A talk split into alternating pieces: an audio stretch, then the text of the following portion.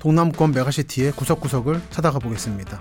동북 쪽으로는 포항, 그 경주의 동부 지역, 그리고 울산, 그리고 부산, 부산의 위성도시이자 택지지구, 서울로 말하면은 일산이나 분당 같은 양산, 김해, 그리고 밀양이 일부 들어갈 거고요. 그리고 창원, 여기 가덕도가 있고요. 신공항이 만들어질 것인가. 그리고 거제, 그 다음 진주, 사천, 그리고 광양만. 한국 최대의 공업 거점 중의 하나죠. 남쪽으로는 여수, 그리고 순천, 그리고 광양만은 전라남도만의 바다가 아닙니다. 경상남도의 바다기도 해요. 그래서 하동, 남해까지도 포함하는 것이 광양만이죠. 부산은 지금도 바다를 확장하고 있고 광양항은 제2의 기반항으로서 한국은 현재 two port 전략을 쓰고 있죠. 부산항이 공격받았을 경우는 광양항이 기능한다. 그 정도로 동남권이 가지고 있는 거점이라는 것은 제2의 강남이라는 게 중요한 게 아니라 한국의 마지노선이라는 데 그 중요성이 있는 것입니다. 아파트만으로 뒤덮인 부산이라는 것은 또는 아파트만으로 뒤덮인 울산, 거제, 순천이라는 것은 동남권이 가지고 있는 근본에서 벗어난 길일 수도 있는 것이다.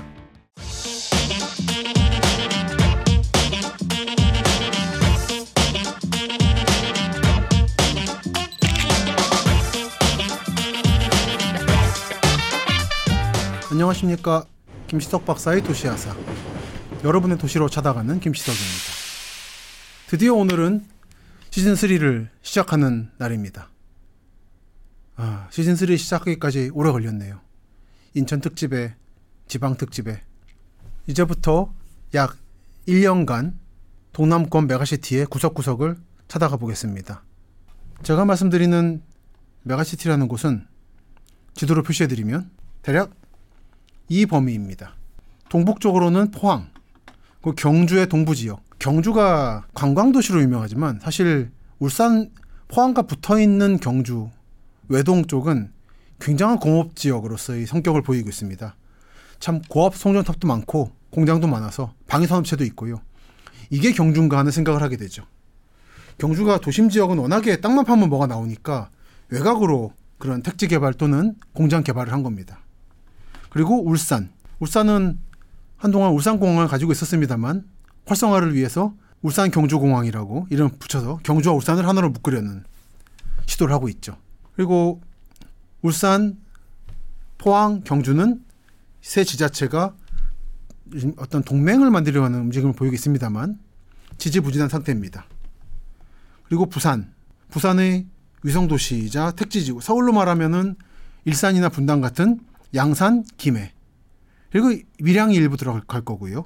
그리고 창원, 창원은 예전에는 창원, 마산, 진해라고 하는 세 개의 도시였습니다만 마창진 통합을 하면서 지금은 창원 특례시가 되어 있습니다. 특례시 중에 유일하게 대서울권 바깥에 있는 특례시죠. 고양, 용인, 수원은 대서울권에 있습니다. 창원은 경상남도의 도청수제지이기도 합니다. 이 마창진 통합 이후에 한동안 특히 마산 쪽 분들이 상실감 많이 표현하셨습니다만 요즘에는 어느 정도 그런 게 극복이 되고 그 마창진 통합의 갈등을 기억하지 못하는 세대들이 이미 성인이 됐기 때문에 앞으로 그 마창진의 갈등이라는 것은 점점 과거의 일로 가지 않을까 생각을 하고 있습니다. 여기 가덕도가 있고요. 신공항이 만들어질 것인가. 그리고 거제. 부산의 조선업이 확장돼서 삼성과 대우가 각각 대형 조선소를 가지고 있고 그 주변으로 중소, 중소 형태의 조선 관련 시설들이 밀집해 있는 곳이죠. 그 다음 진주, 사천. 사천과 진주는 예전부터 하나의 생활권입니다. 저는 임진왜란 연구를 했었지 않습니까? 임진왜란 연구를 보면 특히 지금의 가고시마 쪽 일본 가고시마 쪽을 지배했던 시마즈 번 측이 진주와 사천의 양쪽 거점을 두고 조명 연합군과 싸운다라는 구조가 나타납니다. 사천이라고 하면은 사천과 삼천포를 합쳐서 만들어졌죠. 그 사천 삼천포 분들이 싫어하시는 어떤 이제 말에 발생되기도 합니다만 사천과 삼천포가 통합될 때도 참 이런저런 갈등이 많았습니다. 하지만 지금은 어느 정도 역시나 어느 정도 안정이 된 것 같습니다. 그리고 광양만 한국 최대의 공업 거점 중의 하나죠. 남쪽으로는 여수 여수 밤바다에는 여수화학공단의 불빛이 번쩍입니다. 그리고 순천 순천만 정원만이 아닌 순천 순천의 동쪽 지역은 갈대밭에서는 상상하실 수 없는 공업단지가 펼쳐져 있습니다. 그리고 광양. 광양은 뭐 전체가 공업도시죠. 하지만 농촌 광양의 흔적을 그리워하는 광양 시민들을 종종 뵙니다. 그리고 광양만은 전라남도만의 바다가 아닙니다. 경상남도의 바다기도 해요. 그래서 하동, 남해까지도 포함하는 것이 광양만이죠. 그래서 한때는 이 지역을 묶어서 전라남도도 아니고 경상남도도 아닌 전라동도로 만들려는 구상이 있었습니다. 그때는 지금 말씀드린 이 다섯 개 도시 여순광과 하동, 남해까지 포함하는 구상이 제시되기도 했어요. 물론 행정구역을 바꾸는 문제는 대단히 어려운 문제라서 그다음에 80년대부터 이어지고 있는 구상이 실현되고 있지는 않습니다만 그럼에도 불구하고 광양만권 자유무역지대라든지 이런 산업단지 형성을 통해서 이 지역의 여러 지자체들은 하나로 묶여가고 있습니다. 그리고 여순광은 전라남도의 거점 지역인 목포, 무안, 나주 같은 서부 지역과는 상당히 독립적인 생활권을 유지하고 있다. 여순광에서 한해 쓰는 예산이나 세입이 이 서부 지역과 맞먹거나 능가하기도 합니다. 제가 예전에 매일경제 신문에 컬럼을 썼습니다만 광양을 갔을 때 택시 기사분이 그러시더라고요. 우리가 번 돈을 서쪽이 가져다가 쓴다. 이거는 물론 그 광양 택시, 택시 기사분의 개인적인 의견입니다만 여순광 공업단지에서 번 돈을 가지고 목포나 무안, 나주가 쓴다라고 하는 그쪽의 정치력이나 행정력이 강하기 때문에 최근에는 전라남도 동부청사가 순천에 순천 신대지구라는 곳에 만들어지고 있습니다만 여기입니다. 전라남도 동부지역본부라고 워낙에 서부에 계신 행정 담당 공무원분들이 이쪽으로 안 오시려고 그런데요. 서부 지역에 그런 정치적인 헤게모니가 있다 보니까 그래서 그렇다 보니까 동부 지역 분들은 또다시 소외감을 느끼시는 것도 있는 것 같고요. 그리고 순천하면은 경전선, 경상도와 전라도로 있는 경전선이나 철도 라인의 중심에 있는 도시인데 순천부터 서쪽으로 광주와 목포로 가는 서부 경전선은 예전 선로가 그대로 남아 있습니다. 구불구불하고 느리게 가는.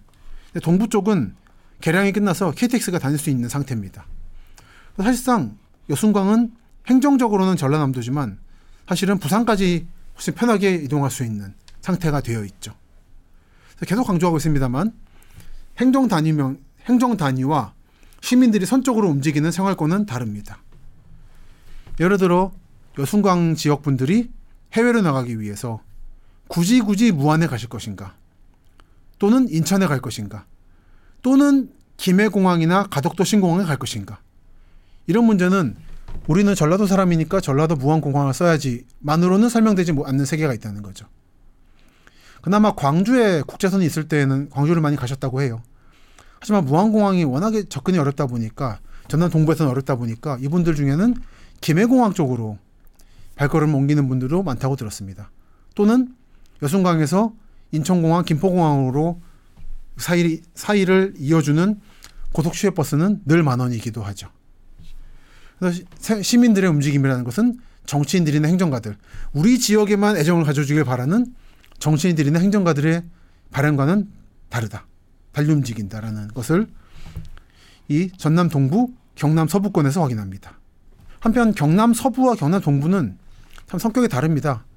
전 이거를 임진왜란 연구할 때 많이 느꼈는데 진주가 거점이 되는 경남 서부 지역은 예전부터 중앙 정권도 함부로 손대기를 어려워했던 곳이에요. 그리고 이쪽도 낙동강의 상류 중에 하나다 보니까 낙동강 물의 이용 이용 문제를 둘러싸고 하류에 자리하고 있는 김해나 부산과 이 상류에 존재하는 진주 등이 갈등을 빚기도 합니다. 그래서 시즌 3에서는 이 동남권을 말씀드리려 합니다. 이 동남권이라고 하면은 개인적으로는 감회가 깊은 곳입니다. 지금도 부모님이 부산에 살고 계시고 특히 좀 떠오르고 있는 동부산 기장 쪽에 살고 계시고 제가 군 생활을 잠깐 부산에서 했었어요. 이건 워낙 유명하니까. 부산 해운대에 가면 장산이라는 곳이 있습니다. 장산이라는 곳이 있고 왠지 언제나와 같이 아무 표시도 없는 곳에 국군복지단 무지개 마트가 있죠. 이곳은 워낙에 군사적 요충지였습니다. 예전부터 수영 수영만이라고 하는 지명이 있을 정도로 좌수형, 우수형의 수형이죠. 군사적 요충지였고 김해공항이 만들어지기 전에는 이 수형의 비행장이 있었죠. 그런 흐름을 이어받아서 지금도 해운대 지역은 군사 요충지이기도 합니다. 그 워낙에 이쪽부터 울산, 포항까지 원자력 발전소라든지 공업단지가 많지 않습니까? 그래서 이쪽은 그런 군 요충지를 기능하고 있고요. 저는 이쪽에 어떤 지역에서 군생을 했었습니다. 지금도 기억, 기억이 나는 게 저기서 이제 후반기 교육이라고 논산훈련소에서 훈련을 받고 자대로 배치되기 전에 저 같은 행정병은 기술병가라고 해가지고 특수 훈련을 더 받습니다. 어떤 업무를 처리하기 위한. 근데 그 훈련을 하기 위한 후반기 교육 과정이 저 때까지는 이 부산 쪽에 있었어요. 그래서 갔을 때 어느 후배가 편지를 보냈는데 해운대 쪽에 있어서 해운대 해수욕장도 보고 좋겠다라고 해서 참 당황했던 기억이 나네요. 산 속에 있어가지고 바다는 보이지도 않았고 나가지도 못하고 네, 그런 기억이 있습니다. 그리고 나서는 군 생활은 대구에서 했고요. 대구와 경산 쪽에 있는 그리고 아버지 쪽 집안은 워낙 예전에 평안북도 구성이란 곳에 있, 있다가 월남을 한 집안입니다. 구성이라고 하면 지금은 북한의 군사 지역이라서 그 월남 만약에 남북한 관계가 평안계로 들어선다고 하더라도 아마 구성에 접근하기 쉽지 않을 거예요. 그래서 그랬다가 월남을 하면서 이 부산 쪽에 정착을 합니다. 그리고 어머니 쪽 집안은 청도에 정착을 했어요. 일본에서 이 일제 때에는 일본에 있다가 일본이 패전을 하면서 광복이 되면서 넘어오는 중에 경부선 중간에 있는 맑은 땅이라 맑은 땅이라고 하는 이름의 청도를 보고는 정착했다고 합니다. 그래서 두 분이 만나서 부산에서 만나서 살게 된 거고 한때 저희 어머니는 부산 세관에서 근무를 했다고 해요. 부산 세관이라고 하면 일제 때 만든 벽돌 건물이 아름다웠는데 부산 측이 원도심을 개발하기 위해서 사적으로 지정됐던 것을 해제하고 헐어버린 것으로 유명하죠. 그때 많은 부산 시민들이 애통해했고 어느 화가분이 철거되기 직전에 부산세관 벽돌건물 부산세관을 그림으로 그리고 있으니까 길가에 앉아서 그리고 있으니까 지나가던 사람들이 다 발걸음을 멈추고 그 그림을 보면서 침통해했다 그러고 다방에서 이제 전화 받고 예, 커피 배달하시는 이른바 레지라고 하죠. 그런 여급 분들도 지나가다 말고는 커피 한 잔씩 주고 가시고 했다고 부산 시민들 공통의 슬픔이었다고 합니다. 그런 세관을 근무를 하셨다고 합니다. 그래서 부산, 부산 세관에 박물관이 있는데 뭐간 적이 있었어요. 갔더니 예전 벽돌 건물 때 벽돌을 좀 일부 모아다가 조그맣게 장식을 해놓은 게 있고요. 박물관에서 구경을 하고 있는데 이제 그런 얘기가 나와서 이러, 이러저러 했다. 이제 어머니 쪽 친척도 다 부산을 많이 삽니다. 외양 선언이기도 했고. 그래서 이런저런 얘기를 하다 보니까 세관에 이 박물관 직원이 그런 말씀 하시더라고요. 부산은 항구고 바다에 열려 있는 곳이고 외국에 열려 있는 곳이다. 근데 항구란 게 무엇이냐? 혼란이다. 새로운 게 들어오는데 혼란이 없, 을 리가 있죠. 없죠. 컨테이너도 드나드는 거고 싸움도 일어나고 총도 총소리도 들리는 거고 그러면서 부산은 커진 건데 요즘 들어 부산 시민들이 그분의 말입니다. 컨테이너가 시내를 드나드는 것을 힘들, 힘들어하고 싫어한다. 그리고 외항 국제항이기 때문에 필연적으로 발생하는 그런 문제들을 싫어하기 시작한다. 그냥 바다가 있는 강남으로 남기를 바란다. 근데 본인 생각으로는 그러면 부산은 미래가 없다라고 말씀하시더라고요. 저는 그분의 말이 어떤 부분에서 동남권의 본질을 보여주고 있다고 생각합니다. 부산은 한국이라는 나라가 6.25 전쟁 때 마지막까지 몰렸을 때 그리고 동남권은 한국이라는 나라가 마지막까지 몰렸을 때 마지막까지 버텼던 초후의 보루였죠. 그때의 경험을 바탕으로 포항부터 여순강까지 여순강은 물론 그때 함락됐습니다만 여순강까지는 한국의 모든 기관 시설을 몰아넣었습니다. 한국의 최후의 보루 마지노선 같은 곳이죠. 그리고 필연적으로 외국군이 들어올 수 있는 여지를 만들고 있는 곳입니다. 부산은 지금도 바다를 확장하고 있고 광양항은 제2의 기본항, 기반항으로서 한국은 현재 투포트 전략을 쓰고 있죠.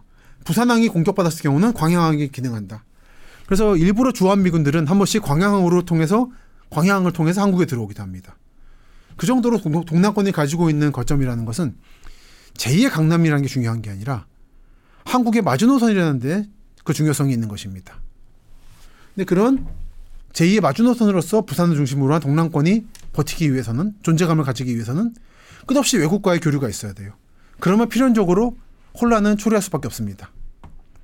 단순하게 서울 강남이나 신도시처럼 아파트만으로 뒤덮인 부산이라는 것은 또는 아파트만으로 뒤덮인 울산, 거제, 순천이라는 것은 동남권이 가지고 있는 근본에서 벗어난 길일 수도 있는 것이다. 라는 생각을 답사하면서 합니다.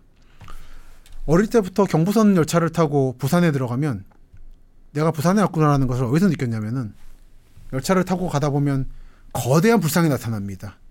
경상도는 지금도 불교가 강하죠. 그거 보면서 아 부산에 왔구나. 역시 기, 십자가가 아니라 부처님이 반겨주는 부산이라 생각을 했는데 지금부터 20여 년 전인가요? 그때쯤에 어느 순간 보니까 부산에 들어갈 때 불상이 눈에 띄는 게 아니라 아파트 단지가 눈에 띄더라고요. 아 부산이 바뀌고 있구나라는 생각을 그때부터 했습니다.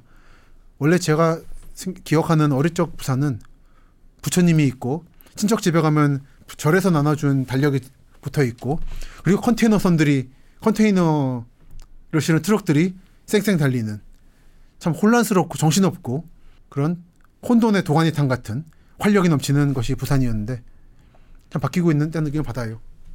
다만 그 변화가 너무 지나쳐서 본질을 훼손하지, 훼손하는 정도에는 이르지 않기를 바라고 있습니다.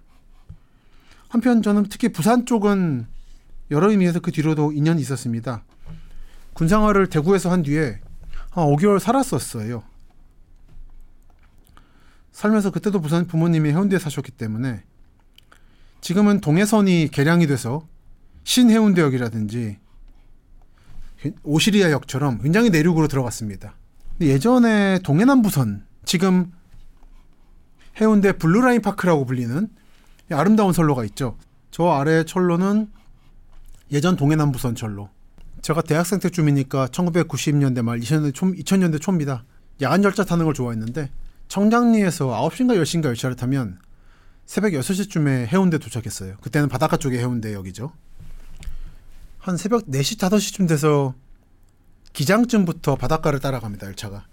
그러면 저 멀리에 동해바다에서 해가 떠오르기 시작하고 푸른 파도가 철썩거리는 걸 보면서 아, 부산에 였구나라는 느낌을 받았었어요. 근데 그때 제가 탔던 철도 라인이 아래쪽이고 이 위에 있는 게 모노레일이죠. 가봤는데 참 아름답더라고요.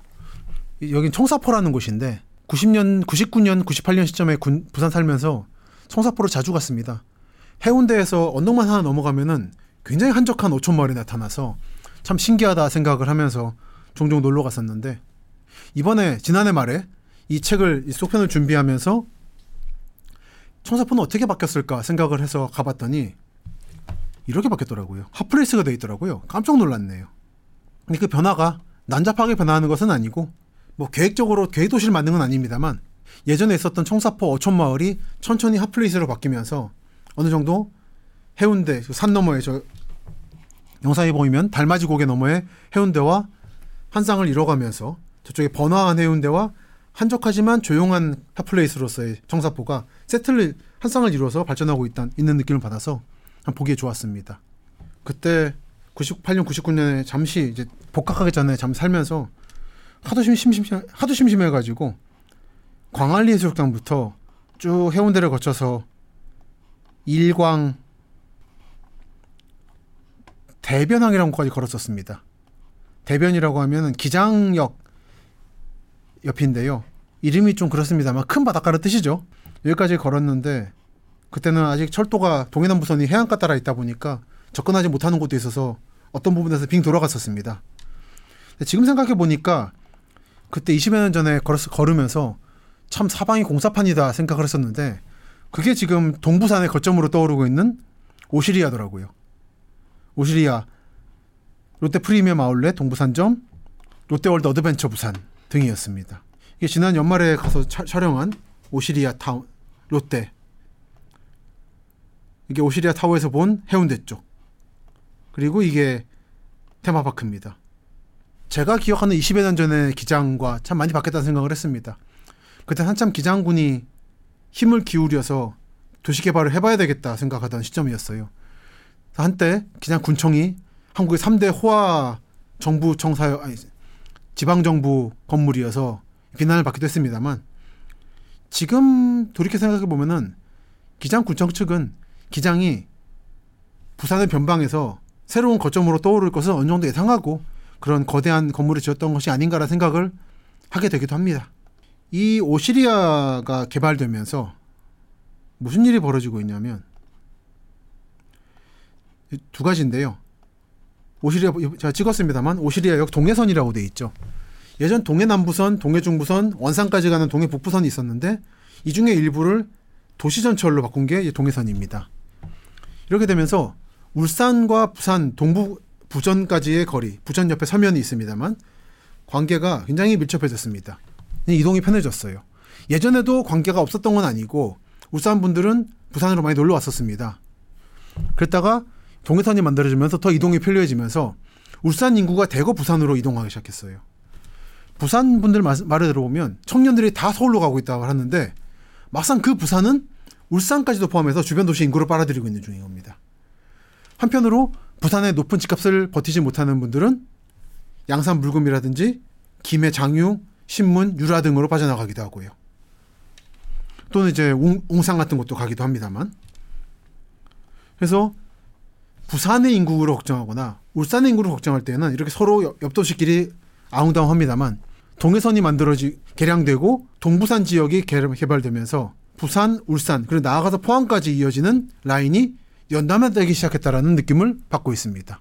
그 연담화 동, 동남권 메가시티의 동부 라인의 연담화 촉진한 것은 기장군의 성장인 거죠. 그런 의미에서 20여 년 전에 그 황량함을 느끼면서 답사했던 기억을 떠올리면서 이번에 답사를 하면서 좀 감회를 느꼈습니다. 많은 감회를 느꼈습니다. 이번에 인상적이었던 것이 지난 연말 때 답사하면서 인상적이었던 것이 부산 기장군에 있는 정관읍이라는 곳이었습니다. 제가 이쪽 가기로 했던 것은 이게 부산의 동쪽 끝에 위성 사진을 위성 사진을 보시면 아시겠습니다만 산 속에 만들다 보니까 굉장히 교통이 나쁘다. 그래서 정관선 노포 정관선 철도를 놔달라든지 하는 요구가 많습니다만 그래서 얼마나 교통이 나쁜지를 좀 확인하고 싶었어요. 그래서 노포에 내려서 정관으로 들어갔죠. 들어가서 신도시 구경을 하고 개인적으로는 보고 싶은 게 하나 있었습니다.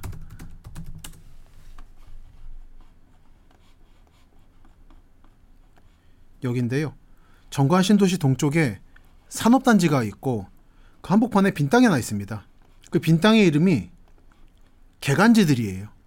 자 이거 올렸더니 어떤 분이 개간지 난다 개간지냐고 웃으시던데 그건 아니고 이제 사람이 살 수 없는 뻘밭을 개간해서 농토로 만들었다는 개간지들이란 뜻입니다. 여기를 갔죠. 가서 답사를 하고 버스를 기다리고 있었습니다. 버스를 기다리고 있는데 독점 마을이라고 하는 이름이 붙어 있더라고요. 근데 그 너머에는 사진에서 보시듯이 마을이 없었어요. 공장만 보이고. 그리고 마, 옛날 마을이 철, 철거된 거겠죠. 그리고 마을 입구로 들어가는 마을로 들어가는 입구에 독점 마을이라고 하는 예전에 마을 간판 같은 게 마을 비석 같은 게 남아 있더라고요. 그래서 좀 알아봤습니다. 이, 이 어떻게 된 일인가?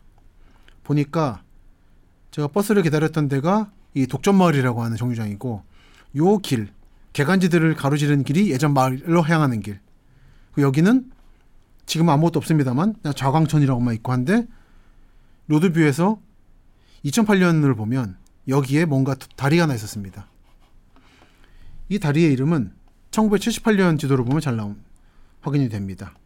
보시면 독점 새마을교라고 되어 있죠. 그리고 독점 마을, 새마을 회관이 보이고 방금 말씀드렸던 개간지들이 보이고요. 그 끝에 제가 버스를 탔던 정류장이 있었던 겁니다. 그러니까 마을 해, 마을 입구는 여기고 이게 기장으로 들어가는 메인 도로였거든요. 그래서 여기 버스를 내려서 한참을 개간지들을 가로질러서 새마을교 새마을 운동 때 만든 다리겠죠. 주로 마을 주민들이 자발적으로 만들었습니다. 새마을교를 지나면 마을이 있었다. 근데 이 마을이 어느 순간 공장 지도를 받기 시작합니다. 2000년 지도입니다. 마을에 가는 아직 남아 있고 독점 새마을교도 남아 있는데 보면 삼광 전기, 도코만주, 태평양 레미콘 등이 들어서 있고요. 돈사 폐쇄, 돼지 기르던 축산 축산 돼지 기르던 축산을 폐쇄했다. 그러니까 축산업을 하지 않는다라고 표시돼 있죠. 그리고 그 결과가 보여드린 것처럼 저 너머에 보이는 공업단지입니다. 어, 이런 게 있다는 거 모르고 갔다가 뜻밖의 예전 마을의 흔적을 보면서 참 감에 사로잡혔습니다. 그 동남권 메가시티는 요즘 청년 인구가 준다고는 하지만 끝없이 신도시를 개발하고 있고 그 과정에서 이렇게 예전 마을 흔적들이 사라져가고 있고 땅의 용도가 변하면 쓰임이 변하면서 사람들의 구성도 바뀌고 있다. 이 개간지뿐 아니라 정화 신도시 내부에도 망향비가 많더라고요. 그래서 이거를 카카오맵의 위성사진 모드로 보면 2008년까지 새마을교가 있다가 이게 새마을교의 로드뷰 사진입니다. 2014년까지는 보이고 그러다가 2016년에 사라집니다. 이런 다리가 낡고 독점 마을이 사라, 사실상 사라지다 보니까 이게 필요 없게 된 거죠. 그래서 한 시대가 이런 식으로 사라져가고 그 마지막 흔적이 비속으로 남는구나라는 걸 확인했습니다. 부산의 변화, 나아가서 동남권의 변화를 느낄 수 있는 풍경이었습니다. 제가 인연이 깊은 부산 쪽 말씀을 주로 드리면서 동남권에 대해서 말씀을 드리고 있습니다. 동남권의 핵심은 무엇이냐? 라고 하면 다시 말씀드리지만 저는 콤비나트, 산업이라고 봅니다. 그 산업은 몇 가지가 있죠. 제일 중요한 것은 제철소입니다. 포항과 광양에 있는 제철소가 동남권 메가시티의 범위를 보여주고 있습니다. 포항, 특히 포항에 제철소가 들어서게 된 이유에 대해서는 여러 가지 설이 있습니다. 박태준 회장은 마지막까지 지역적 연고를 부정했고요. 제가 생각하기로는 이 포항, 경주, 영덕 지역이 워낙에 전략 요충지입니다. 6.25 때에도 이쪽에서 치열한 전투가 벌어졌죠. 기계 안강 전투라든지 포항 기계와 경주 안강입니다. 또는 인천 상륙작전 하루 전에 있었던 영덕의 장사 상륙작전 등 있어서 군사적으로 최전방이다. 대구보단 아래다. 그래서 이쪽이 미군 기지로도 미군의 거점으로서도 사용이 됩니다. 지금도 미군 기지 주유시설 유류시설 관련 부대였던 캠프 리비가 지금도 이렇게 공터로 남아서 주, 주차장으로 사용되고 있습니다. 이렇게 거점이다 보니까 포항제철이라는 것을 만들 수 있는 마, 만들어 만들어도 되겠다라고 하는 판단한 것이 아닌가. 그러니까 지역적 연고 같은 것이 아니라 안보적 차원이라는 거죠. 그것도 광양제철에 대해서도 마찬가지로 말씀드릴 수가 있습니다. 포항 MBC 분 MBC하고 촬영할 일이 있어서 갔었는데 PD님께서 맛집이라고 소개해 주셔서 가봤습니다. 갔더니 확실히 맛집이었어요. 어떻게 그걸 알 수 있냐면은 고깃집은 사실 저는 제 생각으로는 고기라는 것은 또 굽는 것까지가 요리의 과정이기 때문에 고기만 생으로 내놓고 그 손님이 굽는 거는 요리가 미완성된 상태라, 생각합니다. 그걸 가게가 구워서 내놔야 되는 거예요. 구워주거나. 근데 이 가게는 그걸 하더라고요.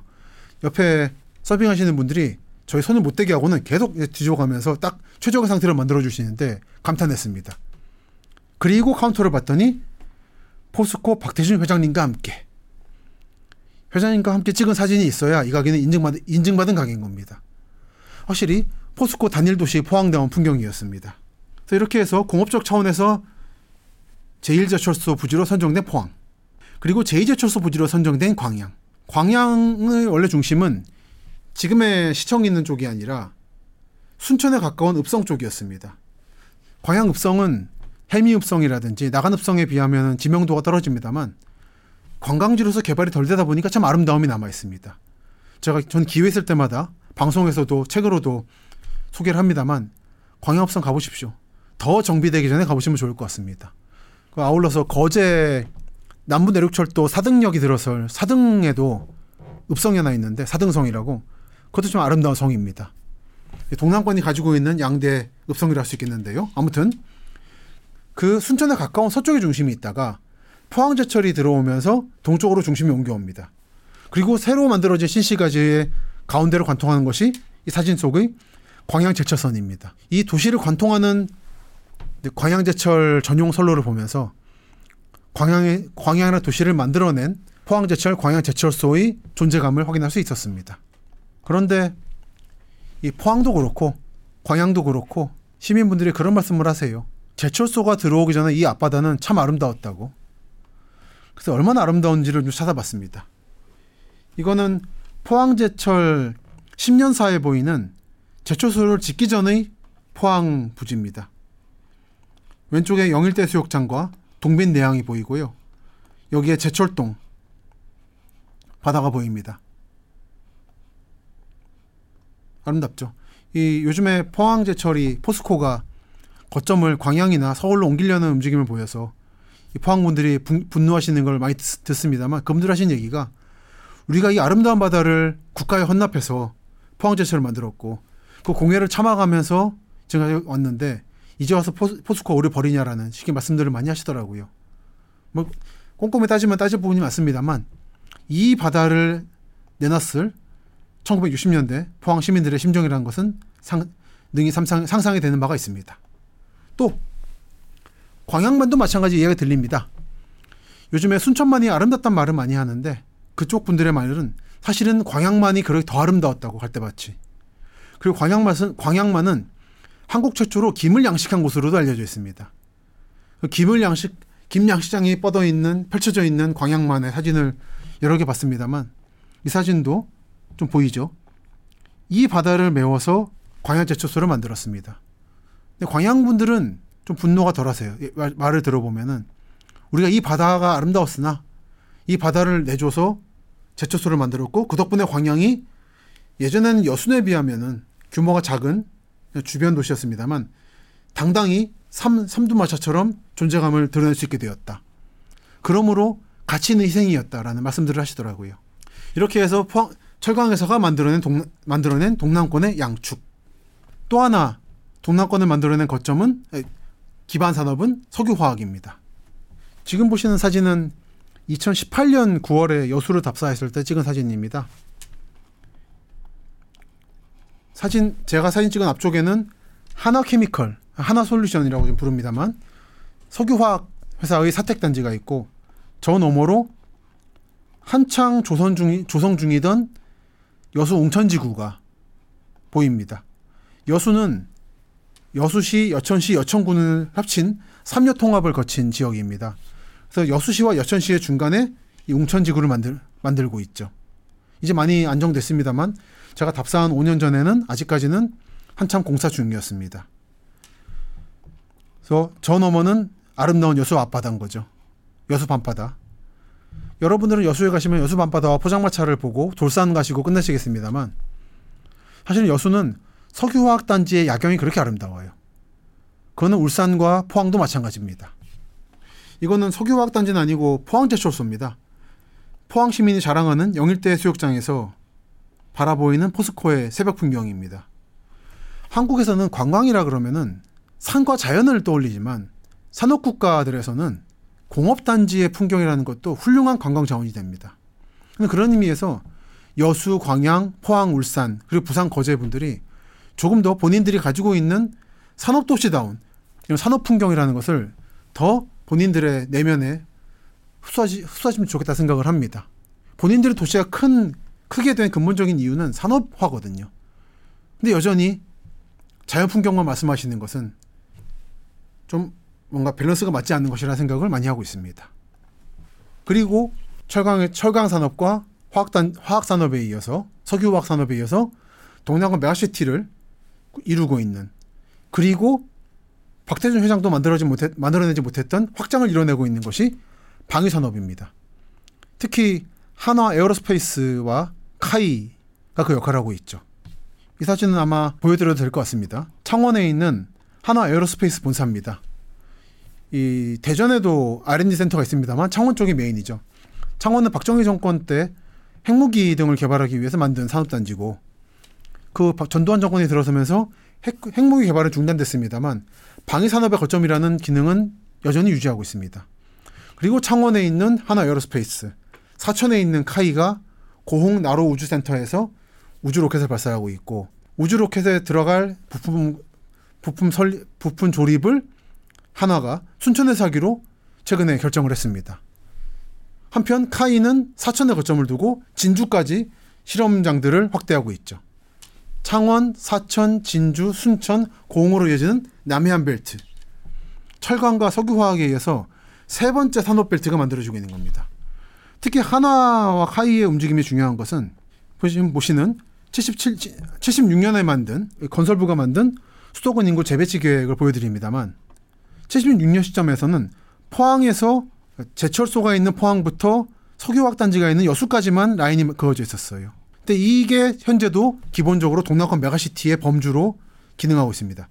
그런데 하나와 카이는 여기서 더 나가서 순천과 목포의 중간 정도 고흥에다가 나로 우주, 우주센터를 만들고 물론 하나와 카이가 만든 건 아닙니다만 그 고흥에 만들어진 우주센터에서 핵심적인 역할을 하고 있고 이곳에서 쓸 우주기지를 순천에 만들고 있습니다.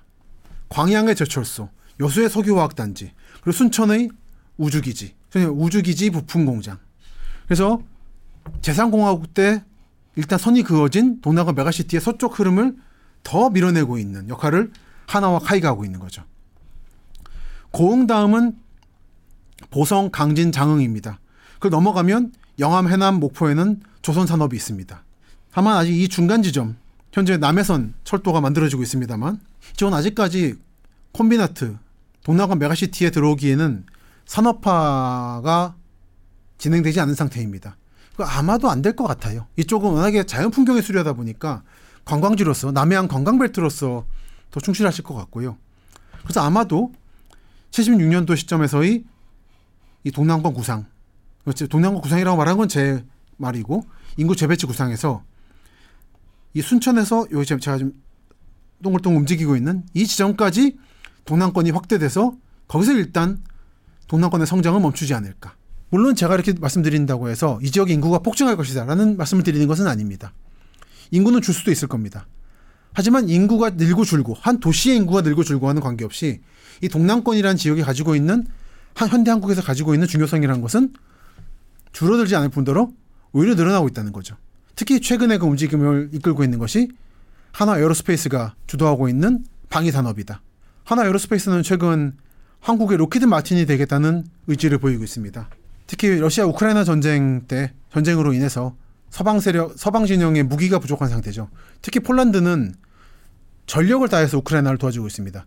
그러다 보니까 본인들이 써야 될 무기가 미흡한 상태인데 부족한 상태인데 이걸 메꿔주고 있는 것이 한화 같은 한국 기업이죠. 폴란드 측에서는 한화는 필요한 시점에 우리에게 필요한 만큼의 방위 물자를 제공해 줄 수 있다라는 것, 줄수 있어서 우리 counterpart가 될 만하다라고 말한 적이 있습니다. 아마도 한화 등의 기업이 폴란드 현지에도 생산을 할 것 같아요. 그렇게 되면은 무슨 일이 벌어질 거냐면은 만약에 북한이 다시 한번 한국을 공격해서 공격하게 된다면 그때 제1타겟은 아마 창원일 겁니다. 방위산업체가 몰려 있거든요. 그렇게 됐을 때 아마 폴란드에 있는 하나 공장에서 한국이 필요한 물자를 생산할 수도 있지 않을까. 어떤 의미에서 우크라이나 전쟁은 제가 누누이 강조하지만 세 번째 유교 전쟁입니다. 한국에서 한 번 전쟁이 있었고 베트남 전쟁 때 제2전선이 만들어졌고 이번엔 러시아 우크라이나 전쟁에서 제3전선이 만들어지고 있습니다. 그러면서 그 파급 효과로서 폴란드와 한국이 혈맹이 되고 있는 거죠. 그것에 이끌고 있는 것은 한화로 대변되는 한국의 방위산업체다. 그것이 동남권 메가시티의 본질입니다. 저는 앞으로 1년간 이런 세 가지 주축 산업, 그러니까 철강, 석유화학, 그리고 방탄업체가 만들어내는 동남권 메가시티의 과거와 현재 그리고 미래 모습을 여러분과 함께 살펴보려고 합니다. 시즌 3도 잘 부탁드립니다. 그럼 다음 시간부터 본격적으로 말씀을 드리도록 하겠습니다. 감사합니다.